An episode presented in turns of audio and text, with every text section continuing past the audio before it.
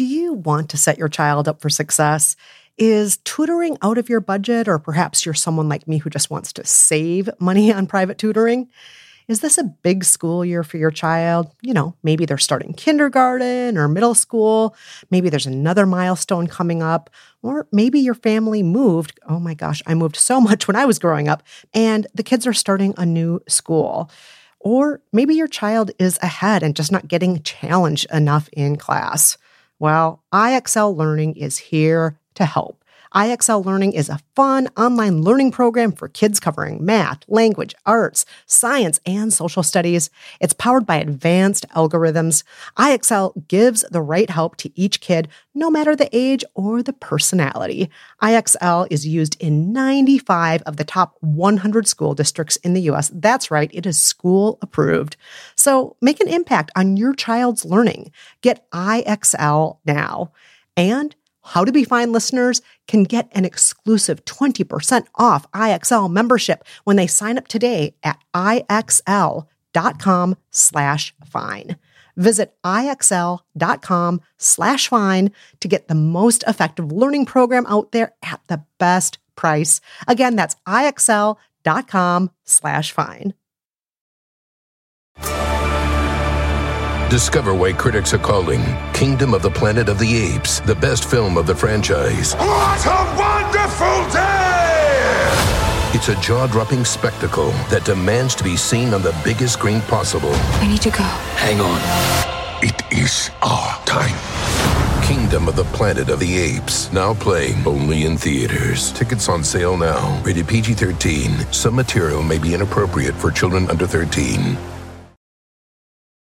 Hey, by the book listeners, Kristen here. Did you know that you can receive a weekly by the book affirmation minisode plus the rules of every book that we've lived by? It's easy. All you have to do is become a member of our Patreon community. To learn more, go to patreon.com slash listen to by the book. Again, that's patreon.com slash listen to by the book, or just look at the episode description from today's show. The following podcast contains barnyard language and some adult content. So, maybe listen on headphones if you're at work or around small children. Now, here's the show. Hey, Kristen. Yeah, Jolenta. Did you know that of all the books we've lived by, there's only one author whose books we've lived by twice? Oh, yes, I do. We lived by that author's first and third book. Mm-hmm. Can you guys guess which author we're talking about? I am talking to you, listeners. Yeah, can you guys remember Huga? that author is? Oh, Kristen. she did just give you two hints right there. Two little hints. Mm, and there's a third. Uh, let's just tell them. Let's just tell them who it is. The author of The Art of Making Memories and The Little Book of Hygge, Meik Wiking. And we're about to talk to him Oh, yes, we are. because I'm Kristen Meinzer, And I'm Jolenta Greenberg. and this is By the Book.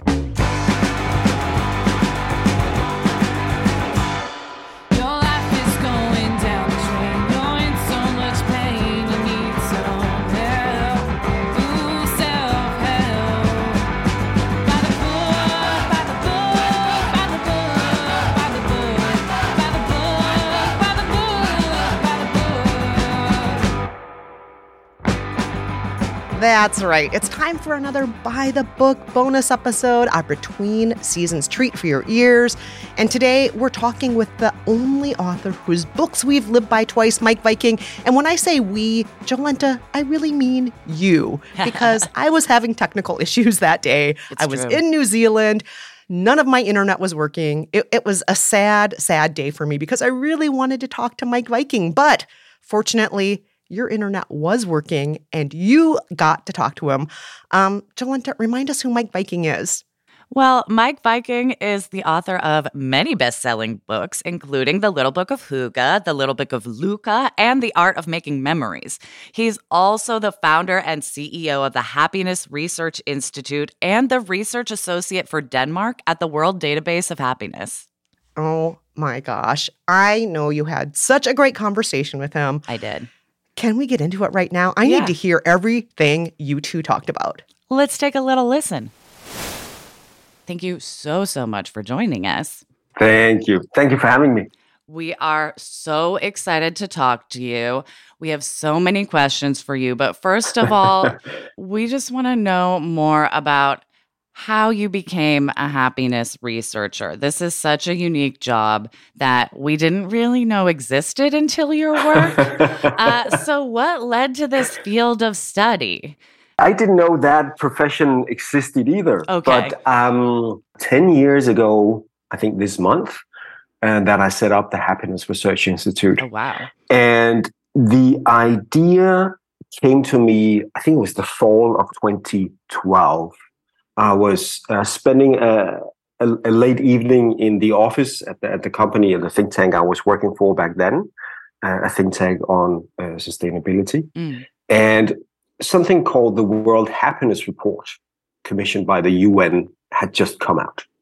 And it looked at what's the literature around happiness research, but it also included a list or ranking of happiness levels in countries around the world. Mhm.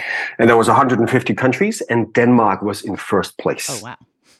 And it wasn't the first time that I'd seen Denmark and, or one of the other Scandinavian countries in top of um, livability, quality of life, happiness, well-being rankings.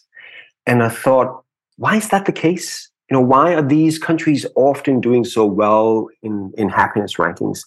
There should be somebody in Denmark looking into this. There should be somebody creating a think tank on happiness. And then I thought, maybe I should do that. Like, wait a minute. right? And I think you know it's it's one of those interesting moments in life where when you realize that you know somebody should do something, and then you realize that somebody should be you or could be you. right, right. I just thought it would be so much fun to study happiness and understand how do we improve quality of life. Um, and I just couldn't let go of that thought. Right. Uh, but you know, those of you that remember 2012, you know, we were still in the wake of the financial crisis, and you know, I had a stable, fine job. So I thought maybe it's also a little bit risky to start something as crazy as a happiness research institute. Um, but the, the there's a more personal side of the story is that um, I had a mentor at the company I was working for, uh, who I really looked up to, uh, who was 15 years uh, older than I was, and you know he was a great colleague, great boss, looked like a, a- a great husband and and, uh, and dad to his kids, and I thought I would like to be him in 15 years. Uh, and unfortunately, also in 2012, he, he became very ill and, and, died uh, Mm. shortly thereafter when he was 49. Oh, wow. And many years ago, my own mother had also died when she was 49. Mm. So I just started to reflect back then what if I only live to see 49? Um, what should I spend the 15 years left I have until I'm 49 doing? Right. And I can continue with this job, which is fine, but I'm not feeling the same energy or passion or interest around it as I'm doing with this crazy idea that is keeping me up at night. Um, and then I essentially just quit uh, and Wow. started out uh, with what I thought was a was a good idea and a bad laptop. um, and now, ten years in, I, I know that is going to be the de- best decision that I'm going to make uh, in my career. Um, so we are we are ten people now at the institute uh, from many different professions: um, political science, sociology, philosophy, business, physics, whatnot. And basically, we work with three core questions um, that I also deal with in, in the books, essentially, um, namely, what is happiness or how do we measure it? Why are some people happier than others? And thirdly, what can we do to improve quality of life? So, yeah, that's how we started. And, and then a couple of years ago, we also opened a, a sort of uh, sister organization. We, we have now a happiness museum here in Copenhagen Oh, cool. uh, because we got so many people who wanted to, to come by and see our office. And I mean, it's a fine office, but we're essentially people sitting in front of computers looking at, at numbers. But people imagine we have puppies and ice cream. Uh, oh, totally. That is, know. I imagine your office is like full of like rainbows. It's only on Yeah. Wednesdays, right? Unicorn Friday. got it. Got it. Uh, but we thought let's create an exhibition where people can come and explore some of the questions we're working with. So we so we opened that a couple of years ago. wow. Wow. Yeah. That's so cool. Wow. What a risk. We're, I'm very glad you took that risk a decade ago. Me too. Me too. So, when I think of happiness research, I do think of a bit of a question mark because happiness is so ethereal and like hard to quantify. How, this is such a large question, how does the Happiness Research Institute go about collecting its data? Well, we we recognize what you're saying that yes, Right. it's a nebulous, subjective, complex term, and you and I we we read different things into happiness or Mhm. what the good life is. So what we need to do is we need to address that when we are measuring it, and we need to break it down and look at smaller ingredients or smaller components because I mean happiness is a sense of purpose or meaning in life. It's the puppies and ice cream Wednesday at the office. It's joy, it's laughter, it's reading good books, it's wine, it's dancing, and it's feeling satisfied and content with your life. So it's complex. And when we look at other complex things, like if we were to talk about how is the American economy doing, we would also break that down into more sort of precise terms like GDP per capita, inflation, growth, exports, how strong is the dollar, uh, what's the unemployment rate, and that gives us a language to talk about how is the U.S. economy doing. So that's also what we do with happiness. We look at overall sense of purpose and meaning in life. We look at whether you laughed yesterday. Did you feel optimistic? Did you feel worried? Did you feel stressed? Did you feel anxious? We look at whether people are content or satisfied with life. And then ideally, what we do in, in the best studies is we follow people over time. Mm, right, so right. we would follow you and, and, and 10,000 of your, your listeners over the next decade, uh, asking them questions about happiness, satisfaction, purpose, and then see when people's lives change. You know, when um, they move to San Francisco or Copenhagen or to the countryside or get a dog or have kids or get married. How does that impact satisfaction? How does it impact joy? How does it impact purpose? So, so break it down, follow people, uh, and see how changes in their lives impact uh, these these different uh, elements. That makes total the sense. short answer. Yeah, I was going to say, and we can see that that's, reflected. 10 years, that's 10 years research. Right, in- I know. in- in Thank three you for putting it in that soundbite. I know it's a lot to ask, and and we can also see that reflected in in your work. Like the art of making memories isn't about like general happiness; it's about the memory aspect of happiness and how that impacts our happiness. And like, who doesn't love a longitudinal study, right? Like, we need to put that on a t-shirt. right? Yeah, you can have that. That's free. No, Right, great. So, most people in the US were introduced to your research through the Little Book of Hygge. How did you decide to introduce the world to your research in such a specifically Danish way? It was after I had researched happiness, I think for about three years. It was after spending a lot of time looking at policies, looking at the Scandinavian welfare state. Um, What's unique about the Scandinavian policies that enables people to, to flourish. I started then to look more at culture. So, what is uniquely Danish? What is uniquely Scandinavian that perhaps can explain why Denmark and the other Nordic countries are doing well? And then Hygge came up.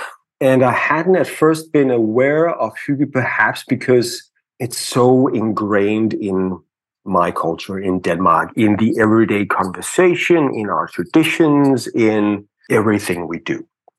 And then I wrote about it, and then it completely exploded and just sort of went global.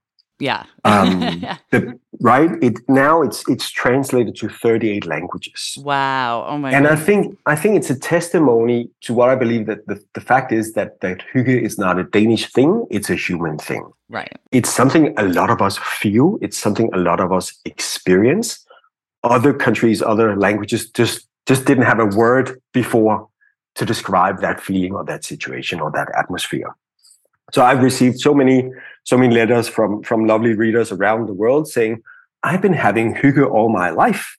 I just didn't know there was a word for it. Totally. And I, I specifically remember um, a French lady who wrote me exactly that. I've been having hygge all my life. I, di- I just didn't know there was a word for it. And she wrote, earlier I might have had an afternoon with my two kids, and we, you know, we, we would have been on on the sofa and, and had some tea and some biscuits, and I would have called it a lazy afternoon. Now I call it a hyggelig afternoon.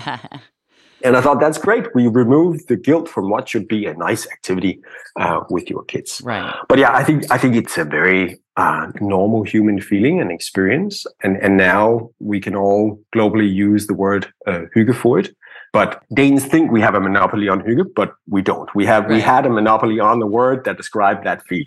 Right. Great word for it. Where we're like, it's coziness, but more. You know, yeah.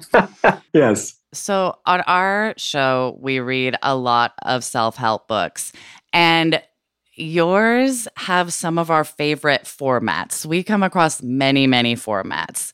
What led you to end up packaging your research in such a charming and digestible way? I think it wasn't intentional. I think it was when I wrote uh, the little book of Hygge and, and my other books after that.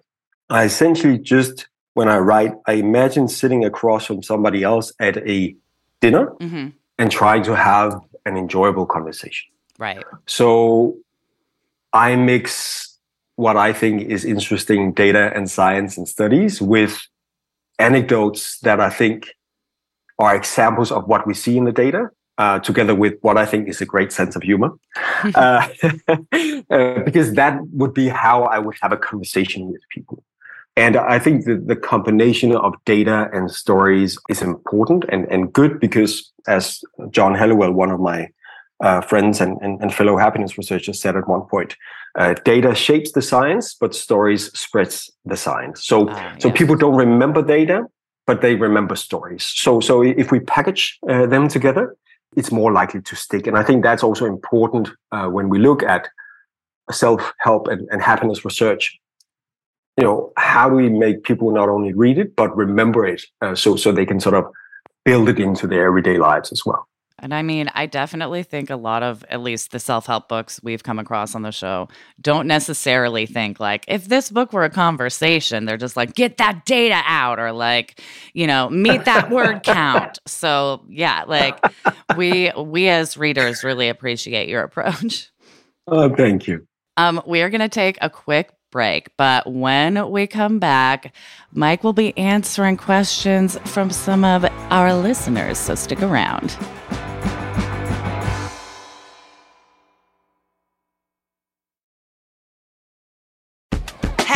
Ever brought your magic to Walt Disney World like, hey, we came to play? Did you tip your tiara to a Creole princess or get goofy officially? Step up like a boss and save the day? Or see what life's like under the tree of life? Did you? If you could. Would you? When we come through, it's true magic. Cause we came to play. Bring the magic at Walt Disney World Resort. Discover why critics are calling Kingdom of the Planet of the Apes the best film of the franchise. What a wonderful day! It's a jaw dropping spectacle that demands to be seen on the biggest screen possible. I need to go. Hang on. It is our time. Kingdom of the Planet of the Apes, now playing only in theaters. Tickets on sale now. Rated PG 13. Some material may be inappropriate for children under 13. Walmart Plus members save on meeting up with friends. Save on having them over for dinner with free delivery with no hidden fees or markups. That's groceries plus napkins plus that vegetable chopper to make things a bit easier. Plus, members save on gas to go meet them in their neck of the woods. Plus, when you're ready for the ultimate sign of friendship, start a show together with your included Paramount Plus subscription. Walmart Plus members save on this plus so much more. Start a 30-day free trial at walmartplus.com. Paramount Plus Essential Plan only. Separate registration required. See Walmart Plus terms and conditions.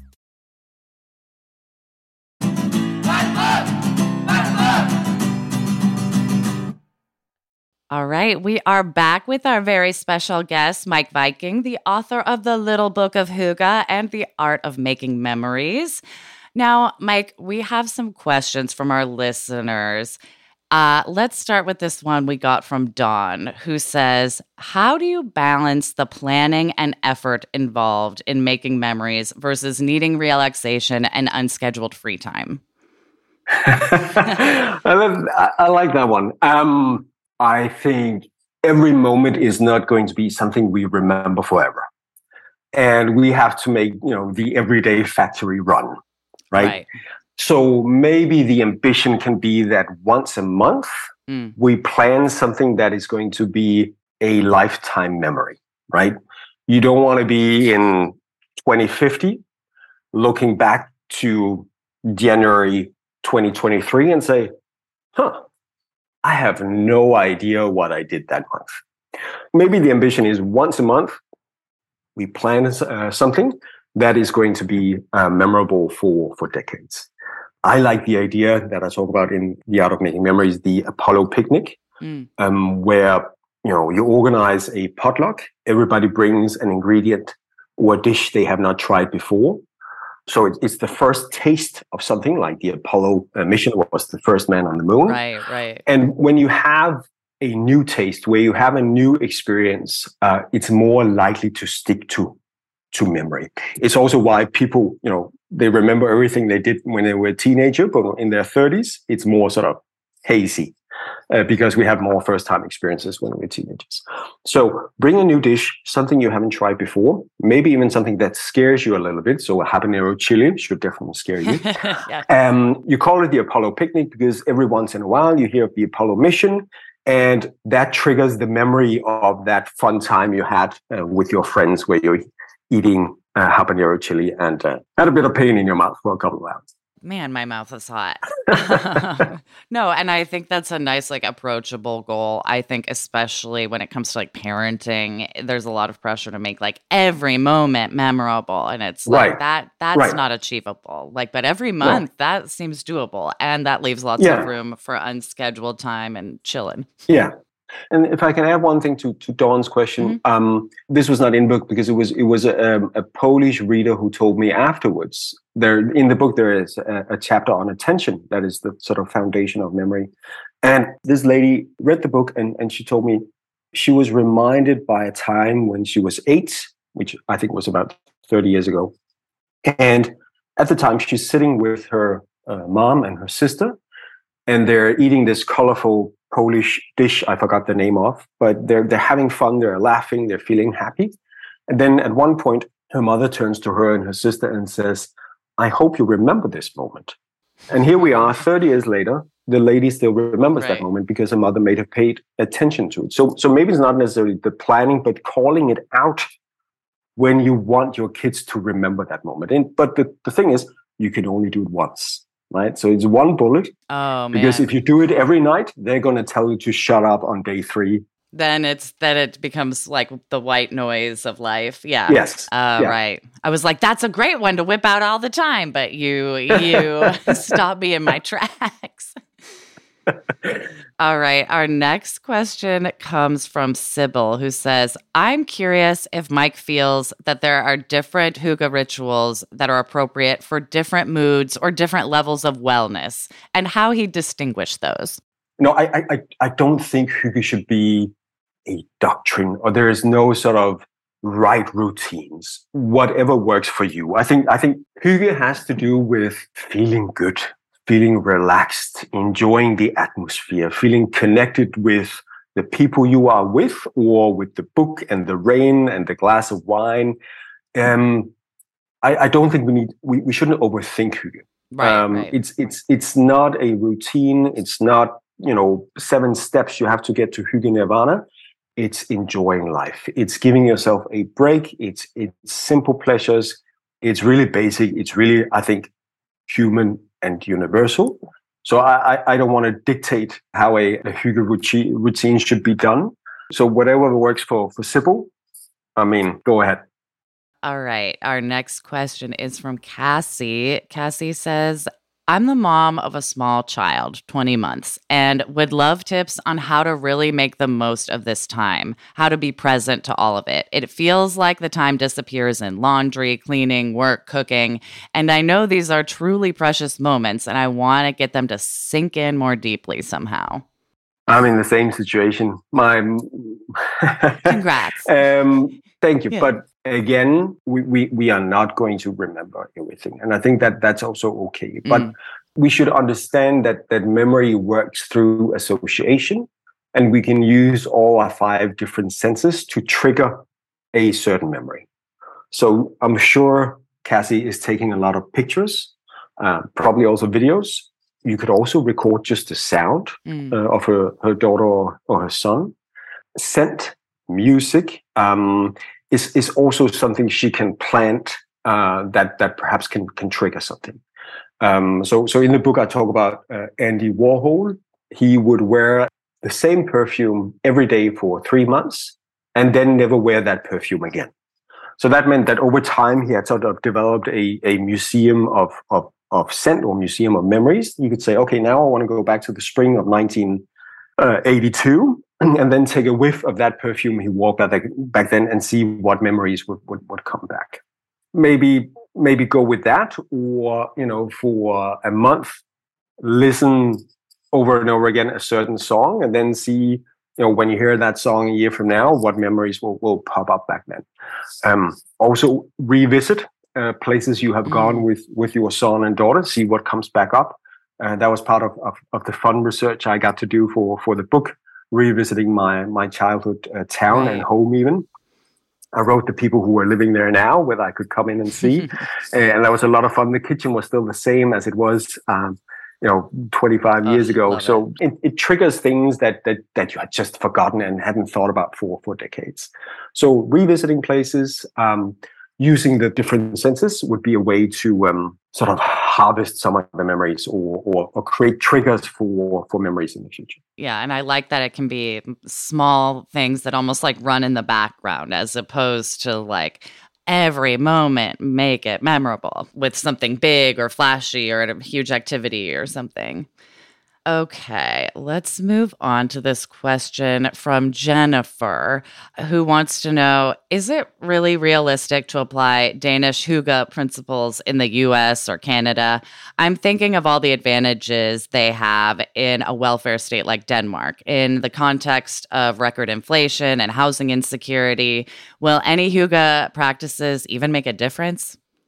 Um, Jennifer is right in that sense that there are some some policies in place that Right. perhaps makes it easier for Danes to to have hygge because we have shorter work weeks. Um, we have sort of good security net, uh, good unemployment benefits. There's there's basically less to worry about in Denmark compared to the US.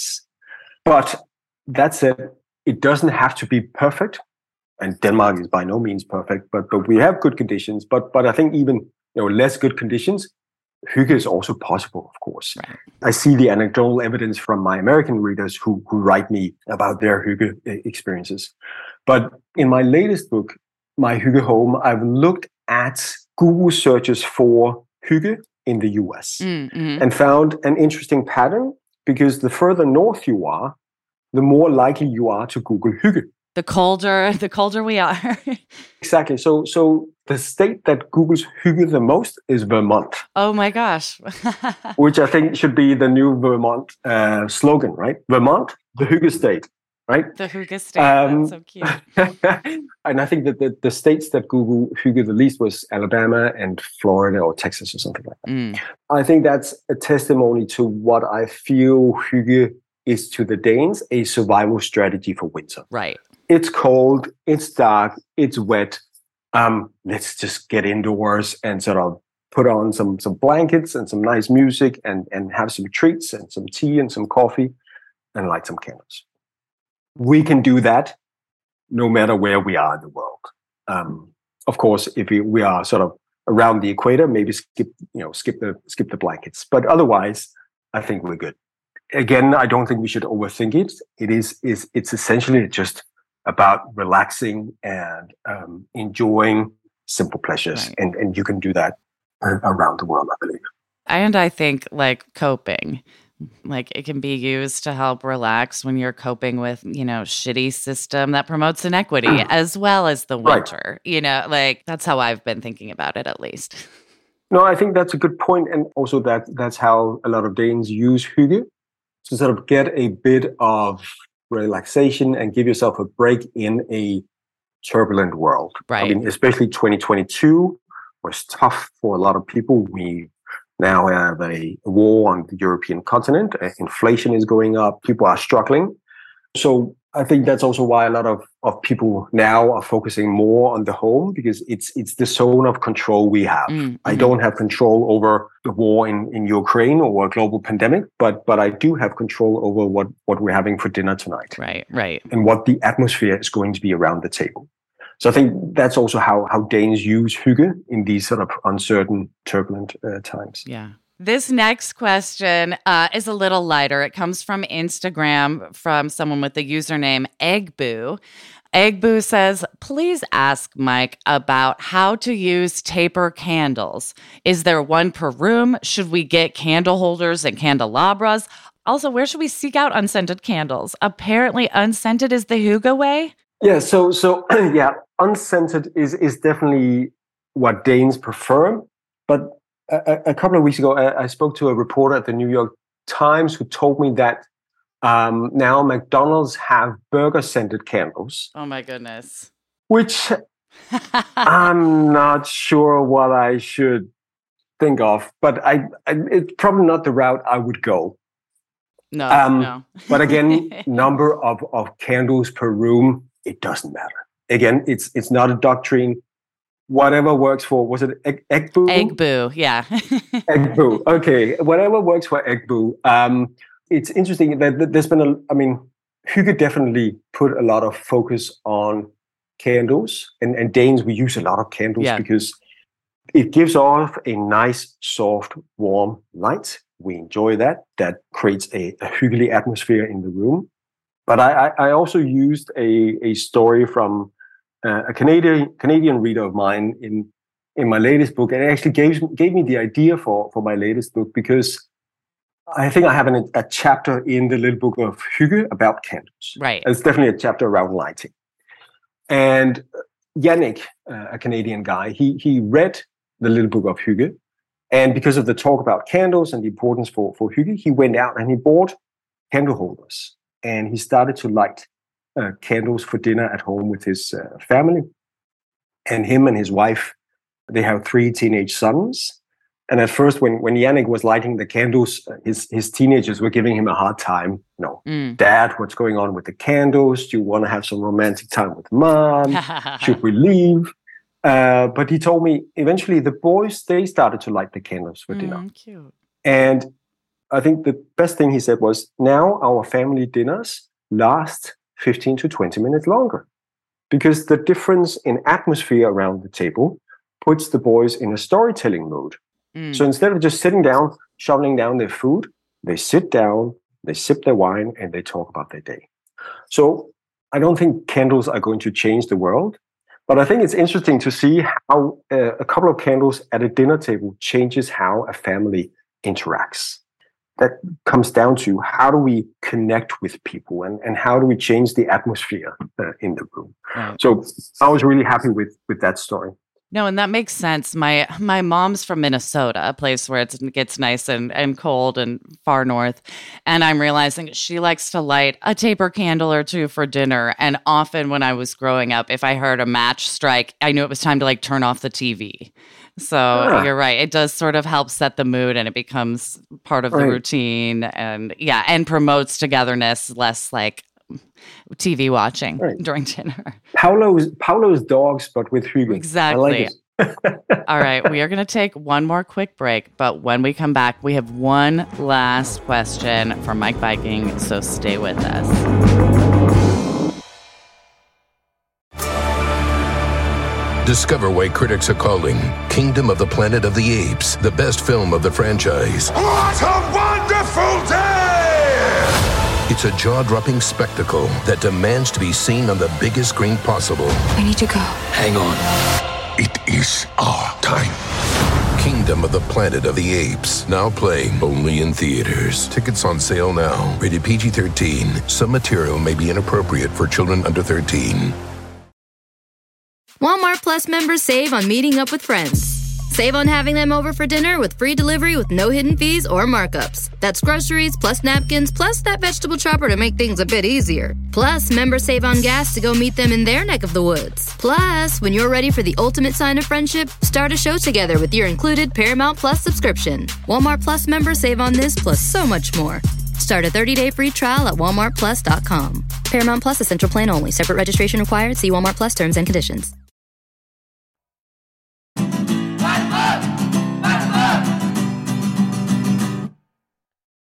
Okay, we are back and we are talking with Meik Wiking, happiness and hygge expert.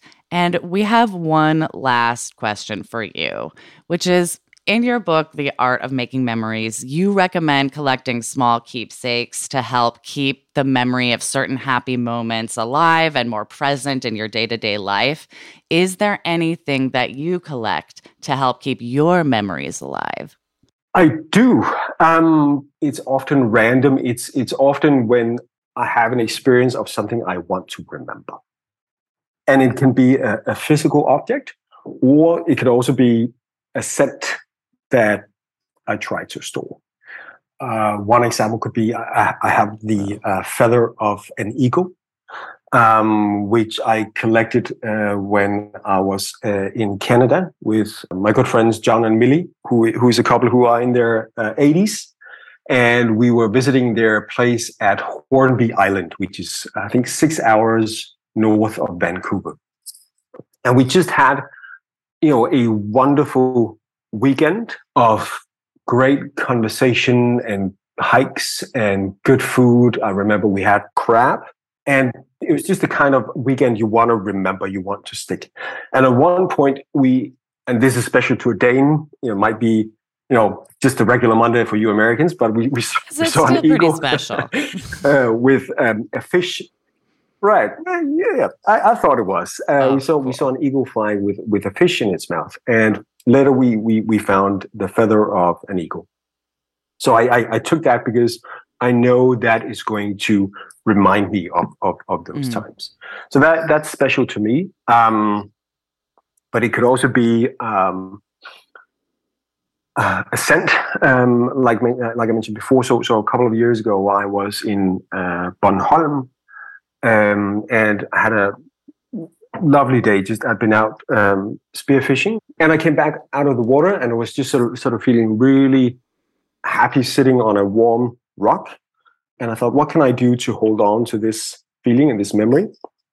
And uh, I know this is weird, but there was a there was a pile of dried seaweed next to me, and um, I don't have any before that any special memory attached to dried seaweed, which is sort of a, a, a distinct uh, scent.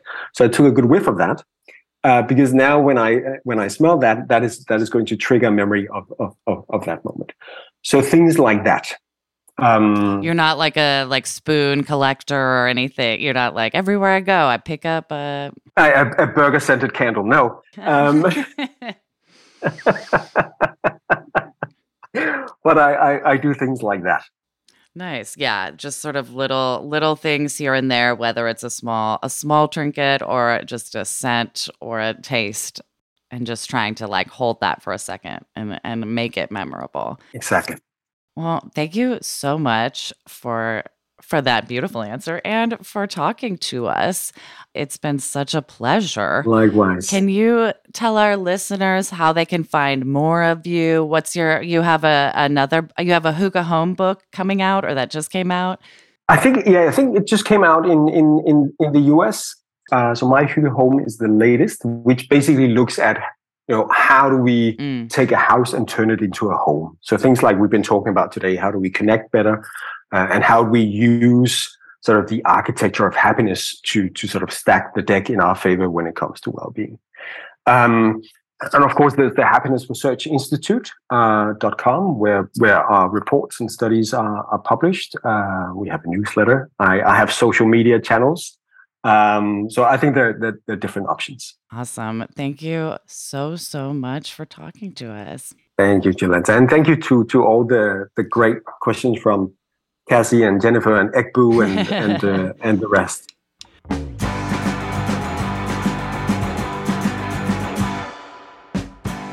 And that's it for this bonus episode of By the Book. Huge thank you to our amazing production team at Stitcher, Nora Ritchie and Marcus Hom. Thanks also to Nate Wida, who composed our theme song, and to the Rizzos who performed it. Please stay in touch. Our email address is kristenandjolenta at gmail.com. You can also tweet us at jolentag, at Kristen Meinzer, or at By the Book Pod. At By the Book Pod is also where you can follow us on Instagram. And please rate us and review us wherever you're listening right now. Just look down, hit five stars, write a little review. It helps people find the show. And who doesn't want to find us? And if you haven't already, tell a friend about the show. Don't tell Meik Wiking, he already knows, but tell your other friends. Until next time, I'm Kristen Meinzer. and I'm Jolenta Greenberg. Thank you so much for listening. Bye bye.